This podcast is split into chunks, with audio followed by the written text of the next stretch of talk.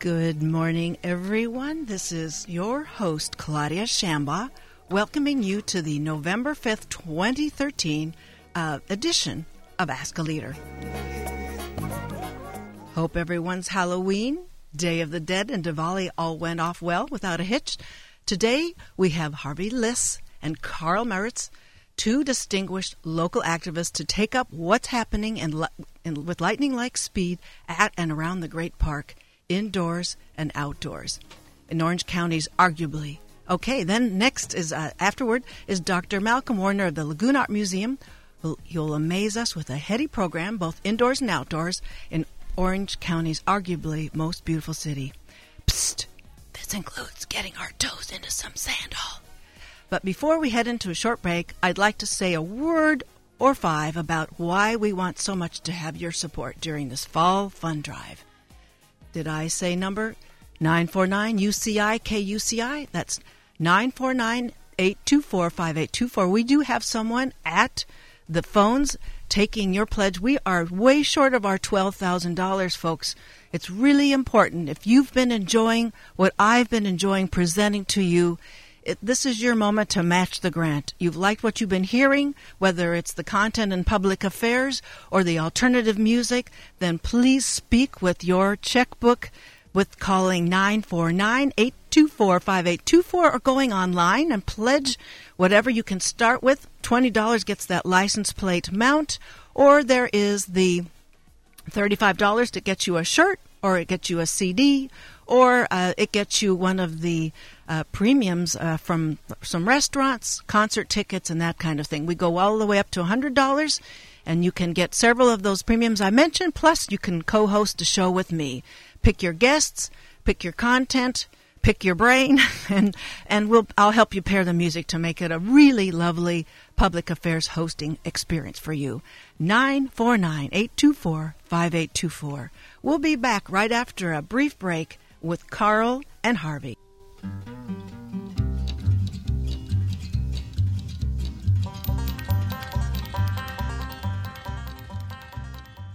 Les Béton, that's hit the pavement. We're going to hit the pavement over where the Great Park has it in spades. Welcome back to the show. My guests today are Harvey Liss and Carl Mariz, both local activists for good government, both retired engineers. So we've got logistics, we've got uh, activism, it's all that they have in spades. Why is it a good idea to have these guys on the show? Because we are witnessing a very unorthodox land planning process underway, which is taking place at an unprecedented rapid pace. Harvey Liss is a product of Bronx, New York. He earned his Bachelor of Civil Engineering degree from the Cooper Union for the Advancement of Science and Art in New York City and completed his PhD in Applied Mechanics at what is now the Polytechnic Institute of New York University. Once uh, a professor at Stevens Institute in Technology at Hoboken, Harvey became later a project engineer here in Irvine for the village of Woodbridge. Harvey was who has lived in Woodbridge since 1976 was involved in the effort to convert the El Toro Marine Corps Air Station into what we now know as the Orange County Great Park. His continued political activity sets his sights on seeing the fulfillment of the original vision. Carl Mariz hails from St. Louis and graduated from the University of Missouri in chemical engineering. He moved to Irvine in 1979. Throughout and after his engineering career at Fluor Daniel, Carl remains in the thick of movement and partisan politics, contributing to the Orange County State Democratic Party and the local and regional United Nations associations. Carl once ran in the state assembly race in what was then the 70th district that you might recognize as slightly the 74th currently. So, here to assess the process of building the Orange County Great Park and its surrounding properties to bring out the points that are not getting the scrutiny in the other local media are two men whose collective person hours of attending meetings and city council sessions would number into the tens of thousands. That's why I welcome veteran professionals and activists Harvey Liss and Carl Metz, who joined me. Mariz, I'm sorry, Carl, and, and Studio A and Ask a Leader. Good morning, gentlemen. Good, Good morning, morning. Claudia. Listen to that. That was a duet. I can feel it. That constructive production there. We rehearsed that. Oh, you you d- must have, Harvey. Well, I'd like to open today's talk by taking stock of how the places that you both have lived around the world shape your appreciation of the importance of this legacy building opportunity before you, before us. Harvey, your years in France, and Carl, your time spent in the Netherlands, Japan, England, among other places, all help you to attest to the importance of thoughtful planning and policy consideration on the part of both policy makers and the residents they serve. Can you talk to what that collective experience uh, means to you that you bring to the Great Park planning oversight process? Let's start with Harvey Liss. Well, more important than my time in France really was my time spent in New York Ci- City because I spent a great deal of time at Central Park. It was a central part of my life, which is probably why it was called Central Park. And I was always amazed at the vast number of activities that happened whenever I went to Central Park. I took my bicycle there. I traveled around the 15 mile circuit or so many, many, many weekends. I saw people juggling. Uh, This was uh, quite some time ago, so some of the stuff people do now, some of the kids do now, didn't exist then. But there was just an enormous amount of activity. And where I grew up in the Bronx, there were very, very few t- trees. In fact, there were no trees on my street at all. The only place I could really see a, a, a real park was to go down to Central Park, and it was amazing, right in the middle of New York City, that we could have such such a place to uh, to see nature and to experience uh, life with rocks and stones and dirt, all of that neat stuff, worms, birds. the open ended, the everybody can come accessibility aesthetic. Yes, Wow. And uh, uh, you can even uh, break in with uh, also with some of the your experience in France. Carl, can you talk to the same point with your experience in all the cities you've lived in? You might even, maybe there's something in St. Louis that reminds you of Yeah. I, I think frankly the biggest influence on, uh, on parks in my life was growing up in St. Louis and being in close uh, proximity to Forest Park. Uh, the acreage of Forest Park is almost identical to what's in the uh, Great Park acreage at the present time. And I would like to point out, I I bicycled all over Forest Park uh, while I lived in St. Louis, and it was a fantastic place to bicycle with wonderful streets, uh, hills. It had forests, of course, because it was named for Forest Park, and it had a world class art museum, a world class zoo. It didn't have uh, the planetarium when I was there, but that was added uh, probably about 40 years ago after I'd left. Uh, it has the Muny Opera, which is probably the outstanding open air theater venue uh, in the summer. And it brought all of the Broadway shows there, and all of the top actors and actresses were there. Um, I did a little research on St. Louis uh, Forest Would Park. you tell us? And uh, I found out that it was actually established in 1876. Okay. One interesting thing about it is the funding source for it was a countywide property tax. Interesting. One of the things I notice about the Great Park is we don't have a very stable funding source. It, yes, it changed up. But we can talk about sort of the the genealogy of the leadership structure too. Um, but we're um, meanwhile that you're you're making the point of this this institution that you knew and love and love still is uh, was a long unfolding of putting pieces Absolutely. together to a workable part. And even by the time of the St. Louis World's Fair, which was held in Forest Park in 1904, the park was far from being built out. The zoo had only moved in a few years earlier. And uh, a lot of the attractions that are there today, like the, the art museum and that, uh, have been evolving over the years. So it's not something that happens overnight. A Right. lot of work has happened in that park over well over the last hundred years. And that's the same thing that you would say, Harvey, about the Olmsted plan that was then carried out with the Central Park. These things are thoughtful, deliberative, time honored institutions being built. And I mean, people are going to hear this refrain from me, but that's really what's going on. Yes, and they're intended to serve the public interest rather than a private or personal interest. Okay. All right. So I just want to mention up front today, as we're talking about the unfolding of the Great Park process, is that in July of 2012, I first covered this process, now underway, and I sought multiple voices to discuss the next phases of the Great Park, but only Emil Haddad, the CEO of Five Points, that is the developer for the parcels around the park and uh, uh, someone with a, a, particularly new vision of what could be um, presented in the actual Great Park acreage itself. Now, um, so he had his moment, and there were no other voices. And I really thought at this point, because of an important City Council session on November 12th, that's a week from today, November 12th at 5 p.m., the City Council is going to be rapidly uh, moving forward with some policy decisions that are quite uh, monu- quite uh, essential, quite monumental. So, since the pace has rapidly picked up, the stakes are high, and so we were dealing with so many acres, and when those are largely unimproved acres, it's really an opportunity to get it right the first time. And as you've already heard, we talked about how large municipal and regional recreational amenities, such as the Great Park, and it's the what's the name of the um, the one in St. Louis? The St. Louis Forest Park. The Forest Park. That these were decades in in the making. So um, let's go now. You're both. You were um, Harvey, a civil engineer involved in the design of the subdivision. Many know it as Woodbridge. Why is it what happens in the ground important to you? What's in the ground is uh, not generally visible, and it's extremely important.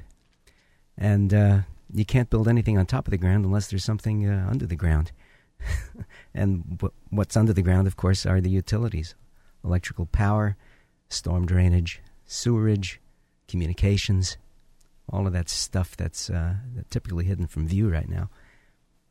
And that's well, we can talk about that in terms of the the prospective plan presented by the Five Points that uh, is projected on a particular budget that might raise some eyebrows with how much that those that kind of infrastructure that you're talking about that is the foundation of developments that, uh, that those how much more they figure into a price than what we're seeing with the you were going to say.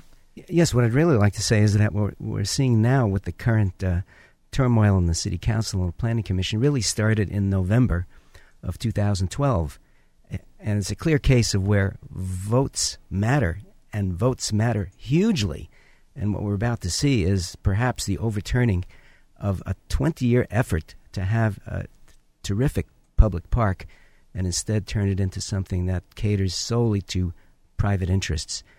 And the reason this changed in November 2012 is because the formerly progressive majority on the Irvine City Council was converted into a, I'll call it a regressive majority. And uh, although it's supposed to be, uh, City Council is supposed to be nonpartisan, we have an extremely partisan City Council, probably something similar to the House of Representatives.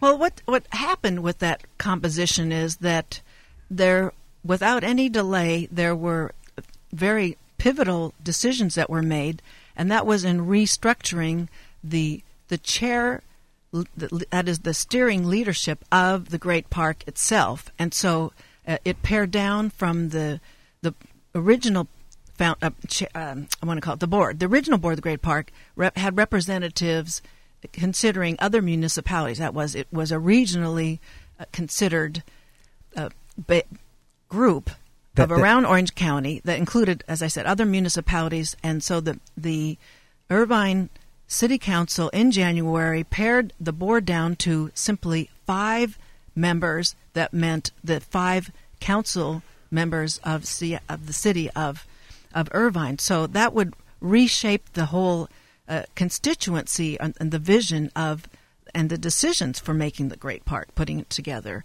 So that was that was very main uh, monumental, as well as there were there were financial considerations that changed too um, that uh, we want to consider today. I don't know if either one of you wanted to bring that. Well, the original the original concept for the Great Park Corporation Board was to have not just representatives that represented uh, all of Orange County, but also various other disciplines. So, the, for example, there was the former commander of the Marine base to assure that the historic nature of the base was retained in the future plans. There was an environmentalist, a developer, philanthropist to make sure that uh, what was done made made sense from a developer point of view. And all of those guys were immediately eliminated in the very first meeting of the new regressive city council in January and it's been downhill ever since, trying to really destroy everything that was done during the previous 12 years.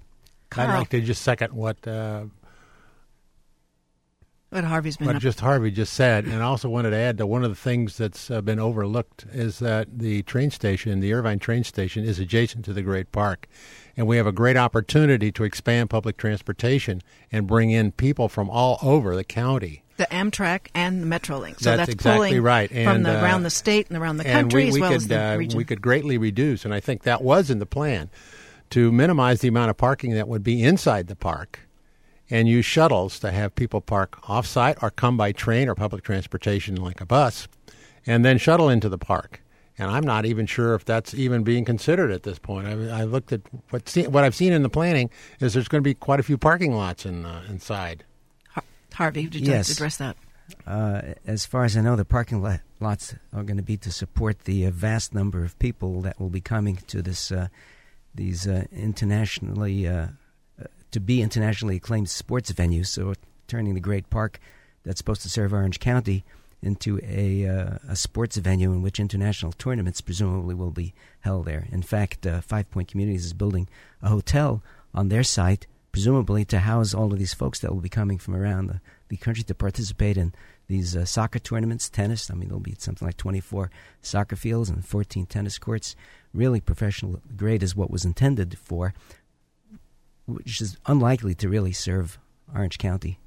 Okay, uh, we're we're going to talk about. We've shifted away from that. We're t- we're talking about a plan that we haven't specifically um, uh, labeled and set up here. Uh, for those of you who've just joined us here on Ask a Leader this morning, my guests are Harvey Liss and Carl Mariz, retired engineers and local activists for good government, weighing in on the matters of, Irvine's and or, uh, arguably Orange County's Great Park and the surrounding development here on KUCI 88.9 FM in Irvine and in all the drafting rooms and town hall corridors around the world on kuci.org.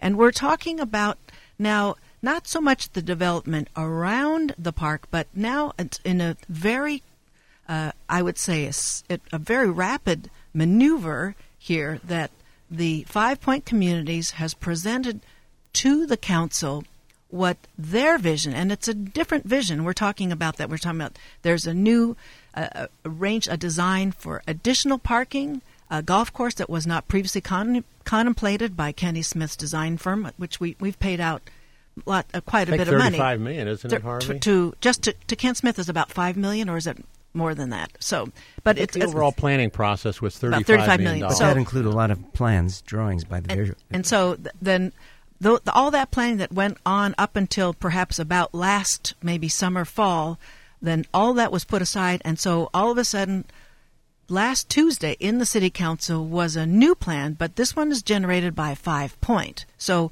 we're looking at a different constituency we're not looking at a planning process that citizens around the county had contributed their views toward, but we're looking at a, a developer a hatched plan that cons- uh, has put down a golf course, additional parking.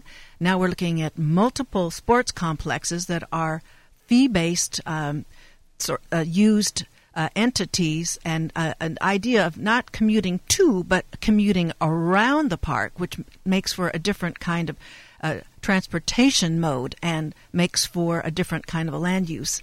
And I, I, I would like for for both of you to to talk about why the Five Point is so interested in presenting their own schematic. I think I want I haven't seen it in the media, and I I want for you two to to give us some insight about why Five Point has this project. They're they're offering upfront. It's, it turns out to, it's more like one hundred and forty thousand dollars. They say it's one hundred and seven.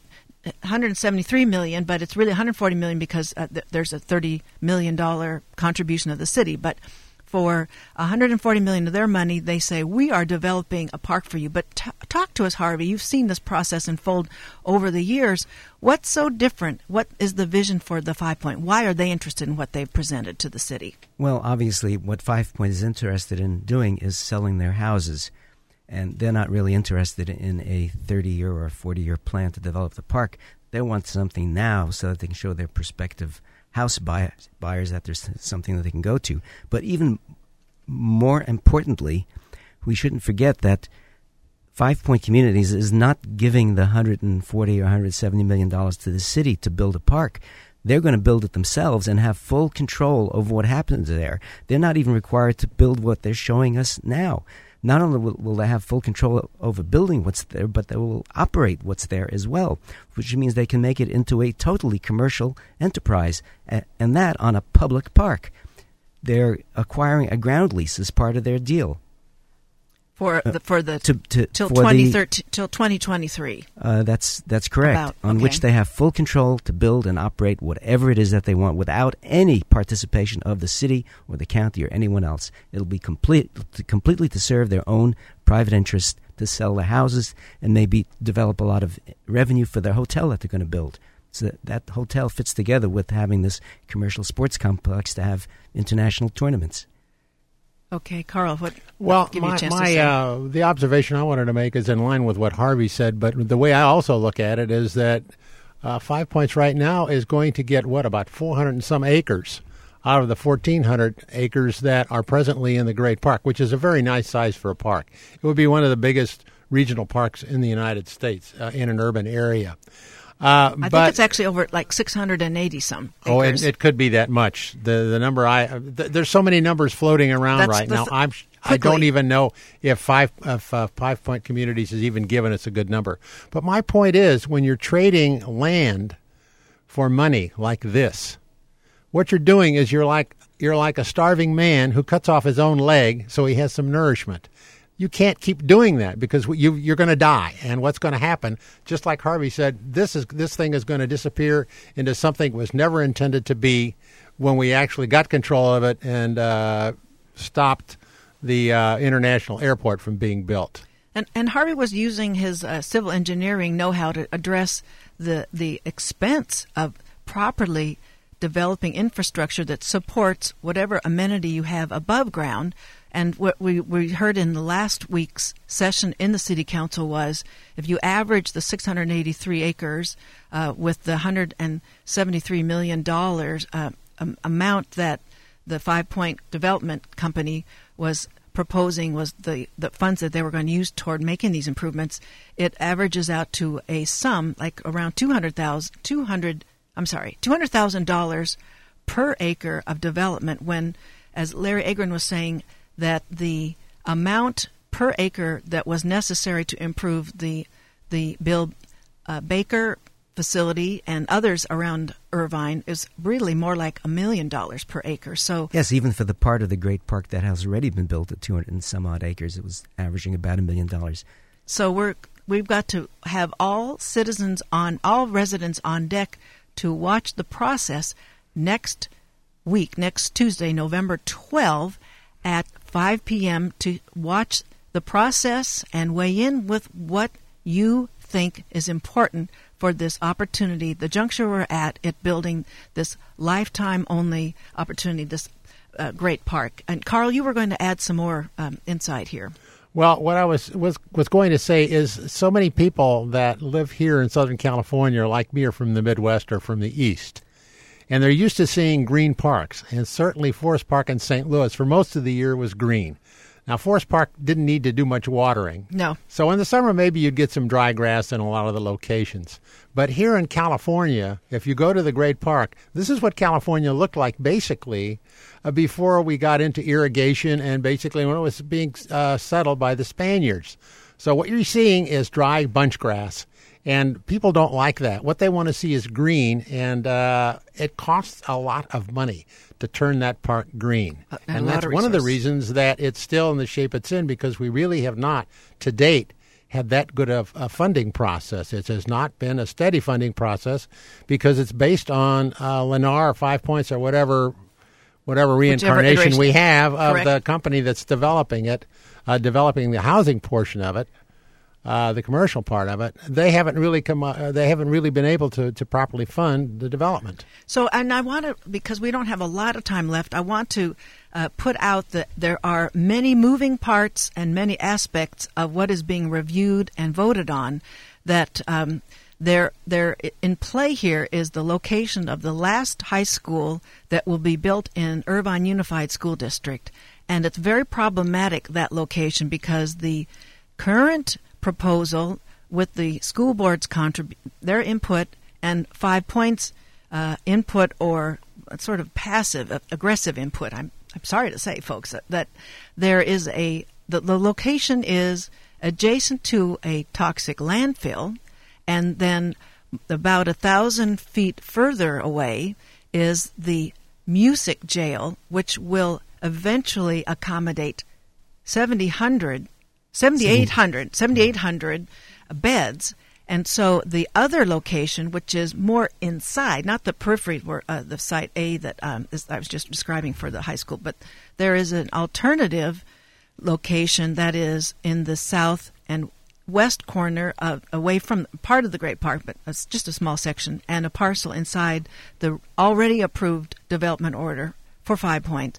That location is a bit more central uh, to that neighborhood and uh, away, much more, considerably further away from those uh, noxious activities, both from the landfill and from the the the, the regional jail. So uh, that there's the siting of the high school that's very important. Then there is the the decision on the development order itself, and I'm going to try to quickly wrap this up. And then there are there is the the vote on who has the next makes the next move, who's a vision of the great park.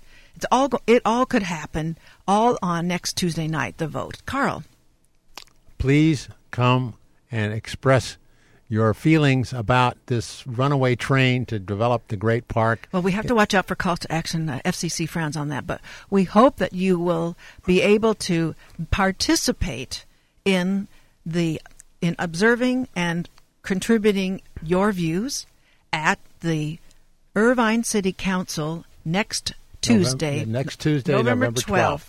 And I just want to mention that the uh, Irvine City Council at ci.irvine.ca.us is the website. You can look up the agenda. I know, Harvey, you wanted to also say as we're wrapping up. Some yes, and you have to show up at uh, 5 p.m.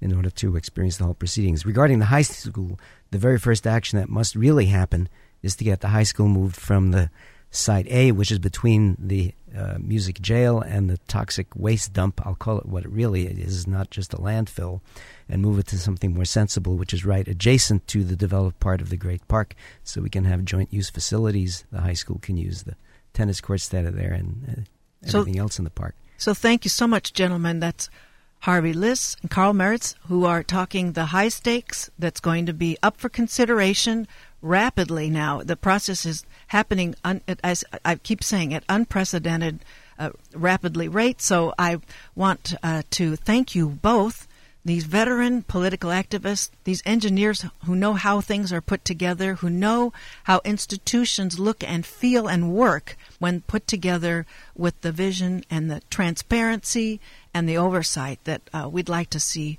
uh, interjected still in the process here in the Orange County Great Park. Harvey Liss, Carl Mariz, thank you so much for being on the show today. Thank you. Thank you for having us, Claudia. Well, thank you. We'll bring on, though, in the second half, Malcolm Warner, Executive Director of the Laguna Art Museum here in Ask Leader. Thanks for staying tuned.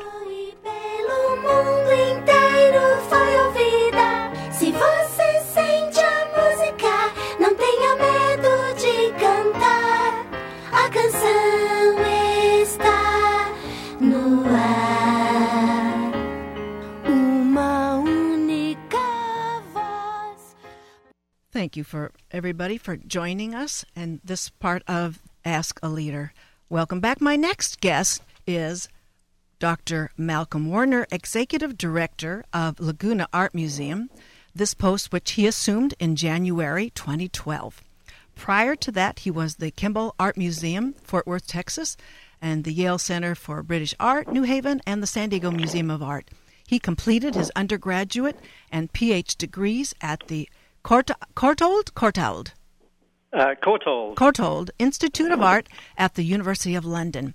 He's published his published work covers European art, and he's curated exhibitions at the National Gallery of Art in D.C., at Yale University, the Huntington Library in Sunny, San Marino, the Museo Thyssen Bornemisza.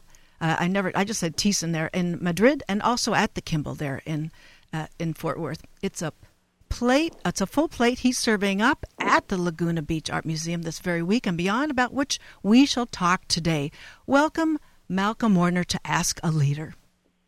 Thanks for having me on your show. I'm well, very happy to be here. It's good you're here. Let's talk about what is currently on exhibit about the natural world that you're setting us in a particular mood. There's first Adam Silverman, Clay and Space. That's open now. All the, the exhibits that we're talking about, they're open now, and most of them go past the new year. So it, there's plenty of opportunity yeah. for the fall and right through the holidays. So uh, opening with Adam Silverman, Clay and Space. He's in the middle of some very interesting projects around the country. It's good that we can get a glimpse at his technique and his textures. Yeah, all our um, shows at the moment at the museum are are um, on the theme of nature. And Adam Silverman, he's a he's a Los Angeles potter, and he takes a lot of his inspiration from natural forms. You know, the shapes of his pots, and particularly these re- really fascinating crusty surfaces that he gets on them. They're, they're partly inspired by things like uh, barnacles and um, even um, the like the, the craters on the moon and planets and things. He he draws on all kinds of um, imagery from nature to as an, as his um, sort of starting point when he he creates his pots.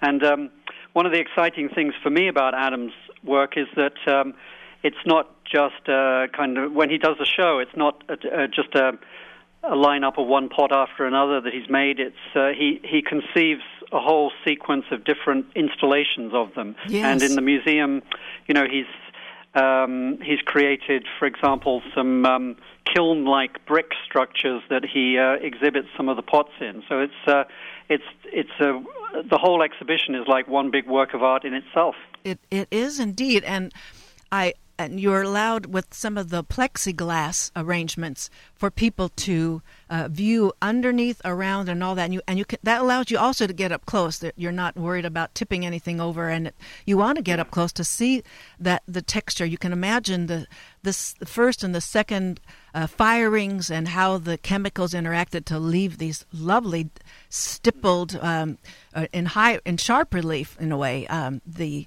um, the, the, the, ceramics that are in there. And I, I want to say too, uh, uh, Mr. Warner, that there are um, there were patrons when I was there last weekend that uh, of all ages that their eyes were popping out. they were looking uh-huh. Uh, out well, throughout the gallery. Absolutely, absolutely.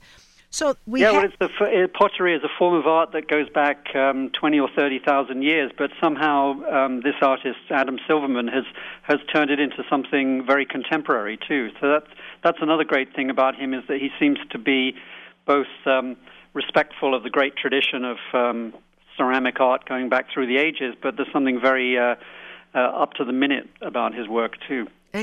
Exactly, exactly. Mm. So that's through uh, January 19th, folks, that you can see Adam Silverman. But he will be back. He'll be, there's, we'll talk about um, in the latter portion of the interview about the the many pieces starting from Thursday through Sunday. So we'll talk about that in a bit. The next I'd want to bring up is the Sea Change with Tanya Aguiniga.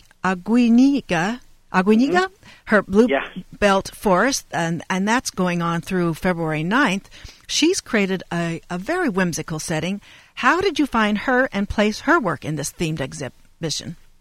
Uh, well, um, Tanya was very Tanya's work was very familiar to our curator of contemporary art, Grace Kook-Anderson. So um, Grace was the one who talent spotted uh, Tanya, and we um, we signed her up to make an installation specially for us in a particular space within the museum.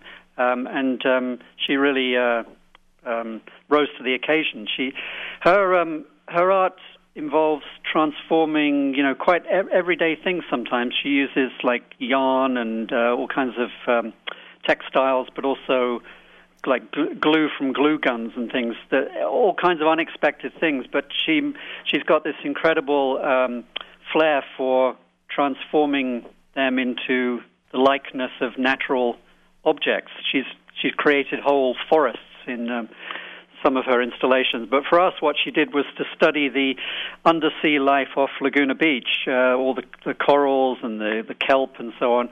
And she's made a, a perfect um, sort of um, um, likeness of, of, of them in in our gallery space. It's almost hard to to convey it without you know f- to someone who hasn't seen it. But Oh, it's, you have to it's see a it. complete environment. Right, right. You sort of walk through a kelp bed, and Yes. then there are these uh, undersea these what they say the benthic community. That's what the sign is called. The benthic community. Where, uh, the the coral and all- and the the pebbles, the line. It's it's really it's what there's string and thread and cotton and cloth and all Yeah. all that. Um, dangling and mounding around there so it's uh and there it's uh, it's an often a kind of a a nice kind of cozy protected kind of cove like uh, gallery there so you really you put the museum to uh, through its paces with arranging the best possible uh, setting for each of the uh, artists Yeah, and you're you're um, in Tanya's piece. You're uh, you're even allowed to uh, to touch as long as you don't do any damage. And uh, so kids kids love it. They're they're because it is it does seem to invite you to touch the the coral just to to feel what the texture's like and feel something about what it's made of. You know, and you can you can sit in there too. We encourage people to take photographs of each other, which they do a lot um, in that in this amazing setting. So yeah, it's been a very very uh, successful and um, uh, popular show for us. Well, that's uh, that's worth re- repeating. The, uh, I re- remember since the an OK2 Touch exhibit at San Pedro, easily 15 years ago. I've been wanting to know when we get our kinesthetic yayas off, so we, we can do that with the uh, with Tanya's exhibit. That's good to know. I don't. I'm not sure it's posted there uh, that people are uh, allowed to do that, but it's uh, that's even better. That because some people I know intimately their kinesthetic experience of many things is the only way they f- fully fathom uh, a, a particular uh, installation. So uh, you're you're doing us a great favor to give us that opportunity. Well, then we have Richard Kraft's Expose, and that is two that's a total two very different media presented at the Laguna Art Museum and Richard Kraft puts the viewer to two different tasks and um, he's he's what he said there were reasons for the locals that uh, that he collected in the well I want to find out the two of them there's the kind of graphic uh, collage work and then there are uh, it is a film installation of numerous panels uh, down below at the Laguna Art Museum. Uh, Yes. I, could you talk to how um, you selected those in the scheme of things? Well, uh, we, he, uh, Richard Kraft, sorry, is part of um, a series of exhibitions we've done of uh, emerging artists, um, also curated by Grace Kook-Anderson, our contemporary curator. And um, um, Richard is, we, we felt, was um, just at the, at the right moment in his career for a museum show, and we wanted to show both uh, of the, the main kind of types of work that he does. Right. He does. He makes um, these very surrealistic um, collages um, that have something of the look of um, comic books or something, with, with all kinds of strange imagery all um, mashed together in them. Um, they're they're a pretty um, rich diet of images. Actually, they're really um, quite quite fascinating in their complexity and and you know not easy to to uh, understand, frankly, but they really repay a lot of um, study and and intense looking. They do. They But do. for- yeah, but for me, the, uh, the the more exciting part of the exhibition was his video work. We um, Oh, before we gave him before Hmm? Malcolm Warner, before you Yes? go there, that I, I, I say that uh, there's no spoiler alert needed, but accompanying that particular part of the installation are other artists' interpretations of Kraft's work, and I think that was nicely done. That you you not Oh, only yes. bring that together, but it's giving a tip of the hat to what Richard Kraft has done in Yeah. working with that particular, let's say, demographic, and that's the end of that. So, um, but let's go then into his film installation, please. What you were tar- starting to talk about. Yeah, well, he's taken um, this space uh, on the lower level of the museum where we've had video shows before, but he's um, he's really gone to town with uh, ten different video um, screens, um, all arranged all around the room. So you're completely immersed in his his world. Um, he's made films um, in different parts of India, but also other parts of the world, and he's juxtaposed them these ten different ever-changing images on the walls. Um, they they kind of seem to interact one with another, and often the theme that emerges is um, a contrast or a, a compare and contrast anyway between. Um, you know, an urban environment and a natural one. So uh, you get, for example, a, a whole crowd of um, birds um, flying across the sky, or um, cranes in a lake, or something. You know, I mean cranes like the birds' cranes, and that will um, be lined up next to a, an immensely crowded, um, bustling street in India, and you make this comparison between human life and animal life. So that kind of thing is going on all the time in them. But just they're just knocked down, uh, gorgeous, all of them. They're so beautifully filmed. Um, Richard wanted to um, have the the space painted white instead of the usual black, which is you know, black for video exhibitions. Usually, That's museums right. and galleries they paint they paint the room black, and uh-huh. then they'll have screens so that the the images really pop against the blackness. But Richard tried this experiment of, of showing them in a white room, and it, it's amazing how. Um, much of an impression that you're you're in a bright you're bathed in this bright um, light uh, everywhere you go in the in the room. It's uh, it's a total daylight like environment and dark furniture to, to, to slouch in. Yeah, yeah. Oh, yes, right. Bean bags. That's right. Uh huh. yeah, you're encouraged to spend some time in there because there is uh, there's so much to enjoy going on around you in that um, in that room. You're surrounded by video, and we're we're um, we're actually this Friday we're having um, um, a concert of Indian music in there to go with the Indian scenes that pop up in the okay. videos. And um, that should be a, um, a great thing. We're calling it surround art and sound because it's uh, it's surround sound and surround art. It's it's even more of a complete um, like synesthetic experience to be in there with these um, classical Indian musicians that we're performing. That's uh, that's at eight o'clock this Friday. Okay, we're gonna we'll talk about that whole lineup. For those of you who've just joined us, my guest in this part of Ask a Leader is Malcolm Warner. He's the executive director of the Laguna Arch Laguna Art Museum, and he is talking about the exhibit uh, around which the nature theme uh, he, uh, he, has, and we're talking about. Um, let's see, we've covered all of the artists now, so let's uh, well, quickly, I'll just say there's also the permanent collection. It's on going at about the same time for anybody who wants to duck for a moment the contemporary taste. But um, so we'll start with the lineup for this week. It's just absolutely rich, everyone. I'm so solicitous to say this um, that the um, the first Thursday's art walk is going to be your first excuse to go there, and so uh, from six to nine that's going on on November seventh.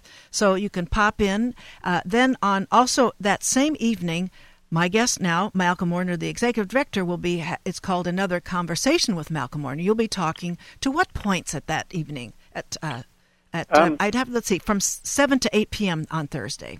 Yes, yes. And yeah, you, I'm giving a talk about to try and set the scene for this um, long weekend of um, celebrations of different kinds to do with um, art and nature. You know, the way artists have been inspired by nature. So I'm going to try and set the scene with a talk about um, um, artists who have worked with nature in one way or another through the ages. Right from, I, I think the first uh, image I'm going to be showing is is Stonehenge in England oh, from 3000 BC. You know, so it's I've set myself quite a big uh, range, and it goes right up to. Uh, like James Turrell in the contemporary light and space artist, but I, I wanted to just try and sketch out um, um, and emphasize the, the sheer variety of different ways that artists have interacted with nature. It's not just landscape painting; it's um, you know land art and creating monuments and um, scientific illustrations and still life, and um, you know there, it goes on and on. The, the many different forms in which this encounter between artists and nature has played out over the ages. Tall order! You're going to do that in only one hour. I hope you allow yourself to go over a little bit, Malcolm Warner. So so, and you've, you've already mentioned then on the next night,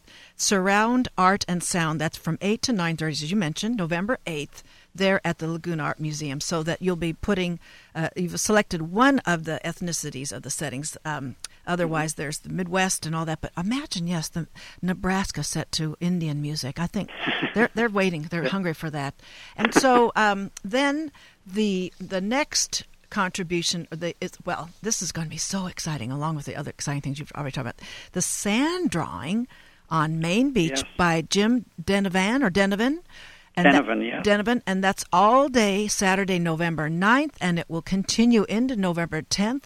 But you'll you'll start out with him with his cadre of local high school students, I guess, and mm-hmm. they'll be shaping Main Beach sand, folks. So carrying Yes. the theme of uh, art and nature, and he'll be working on it all day. With what um, we're not going to do any spoiler alerts, um, but he's we know Main Beach most of us, so he's going to be working with his crew and all day, and it's going to go into the night. I don't know if we want to say what he'll do at nighttime. Oh, sure. Let's, Let's do it. let's, uh, well, everyone should come and see this. It will be a spectacle.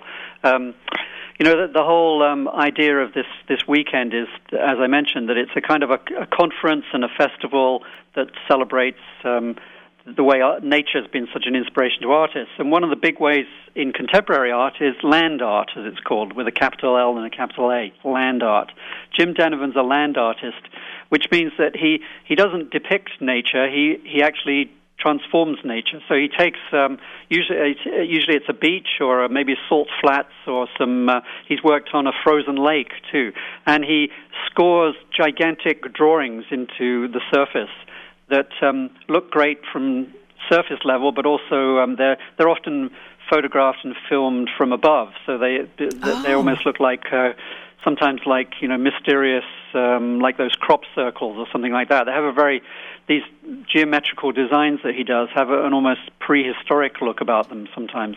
Uh, anyway, he's going to do this on on the beach right here in Laguna, and um, in the evening, uh, the whole thing will light up because he's going to place uh, solar lanterns around the whole design, so that it, it continues from the, the daytime into the into the night in this kind of illuminated form. So. and the, the title schedule is going to work with him on that in that case. Uh, yeah, we've um, we've arranged for the tides to be uh, to go in and out at just the right moments. Yes. Okay, so and uh, we could think of this as the reverse. Instead of rescue me, you're going to say, "Come hither." It's Laguna Beach, for goodness sake. Okay, and then that's that is Saturday.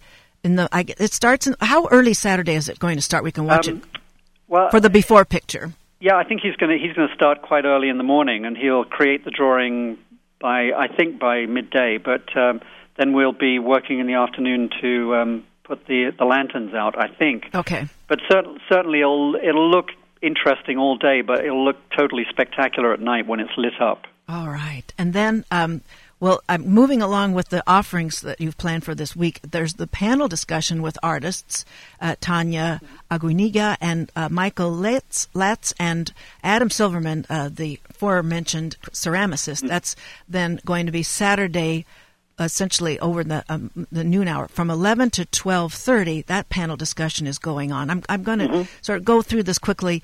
Then on uh, let's see, also on Saturday. 5 to 7 p.m., there will be a reception and the keynote lecture presented by Kevin Starr, our uh, LA Orange County regional historian, and he'll talk about how ideas of nature have helped shape California's history and identity. And what better time, uh, with everybody's eyes focused on the 100th anniversary of Mulholland's Owen Valley water projects, for Kevin Starr to bring this up uh, at the museum in Laguna.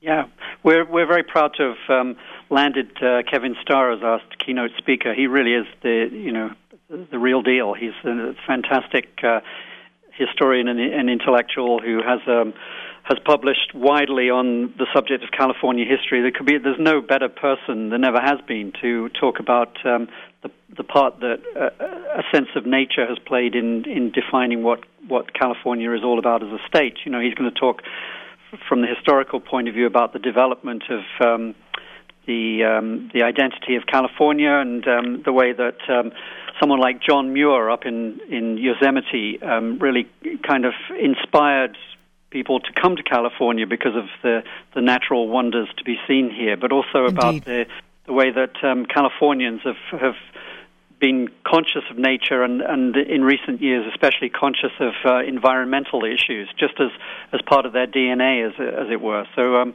it, nature is important to California. It's very important to Laguna Beach and we're, we're glad to be uh, homing in on that connection between art Abs- and nature. Absolutely. And then on Sunday, you're offering a panel discussion with Jim Denman. We've mentioned his sand work, and that's fr- on Sunday from 11 to 12:30. This could be a different form of worship service next Sunday. So he's uh, really one cool Santa Cruz, UC Santa Cruz cat with a host of enterprises under his belt. So I can't imagine the many directions that he'll be taking the panel discussion Sunday morning, starting at 11. Did you want to? And um, the other speakers, you know, for these panels, we've got a nice variety of people. It's Yes. not just artists. For on the Saturday morning panel, we have this um, marine biologist who works with artists. He has a an artist in residence at his lab at um, Scripps Oceanography Institute down in La Jolla. And um, on the Sunday morning, our other speakers with Jim Denevan are, um, you know, there's a landscape architect, and there's this guy from the, the museum in um, Reno, Nevada, who uh, runs uh, a program called Art and Environment, which is um, an, another so, somewhat sort of uh, related um, enterprise to, Yes. the, to our, our own um, art and nature thing. So he's going to talk about the um, artists who've uh, who are ecologically minded, you know, who create works of art that are um, to do with um, saving the environment and preserving nature. At the mouth of the environmentally largely intact, but for a few little transgressions, the uh, the whole Laguna Canyon system. So it's all it's uh rather well themed. And then concluding the series of wonderful offerings is the Family Festival Sunday from 2 to 5 p.m. And these offerings, they're right around the corner. And if anyone accidentally misses this, as I said, it's it's there around there, uh, the a- actual installations until after the New Year celebration. So everyone has plenty of opportunities to take in. And so if some of these times and dates are flying fast and furiously at you, you can look up on the web at lagunaartmuseum.org for more information. It's at 307 Cliff Drive in Laguna Beach, and I, I'm, I'm, uh, I didn't know about this soon enough to. Uh, to uh, push some things around, but I'm going to try my best to get in on at least half of the action because I, I think it's so well thought out and it's terrific that you've considered so many different media and artists and constituents to serve uh, in presenting all of these pieces for us, Malcolm Arnold. Thank you very much. I appreciate that. Well, thank you. We were just talking to Malcolm. Ma- What did I say, Malcolm? I was going to do that. Malcolm Warner. Malcolm Arnold is a cool composer, but Malcolm Warner, Yes. executive director of Laguna Art Museum. Thank you for doing all this for us today. You're very welcome.